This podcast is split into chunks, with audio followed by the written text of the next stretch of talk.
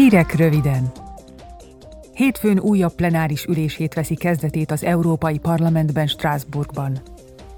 A napirenden szerepel az Európai Beruházási Bank éves jelentése is.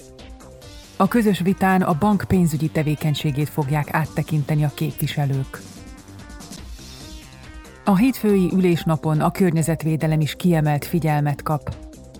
A képviselők többek között az elektromos töltőállomások hálózatának bővítéséről, a tisztább üzemanyagok tengerhajózásban való szélesebb körű használatáról, valamint az energia megtakarítási célértékek és az ipari kibocsátási normák szigorításáról is egyeztetni és szavazni fognak. A polgári szabadságjogokkal foglalkozó parlamenti szakbizottság a héten zöld utat adott az uniós szankciókat megsértő vagy megkerülő magánszemélyek és vállalkozások felelősségre vonásának.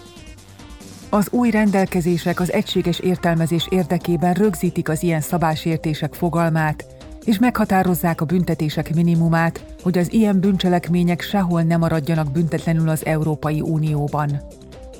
A szabályozásra azért van szükség, mert néhányan nem tartják be az uniós szankciókat, például a pénzeszközök befagyasztását, a vagyontárgyak elkobzását, az utazási tilalmat vagy a fegyverembargót.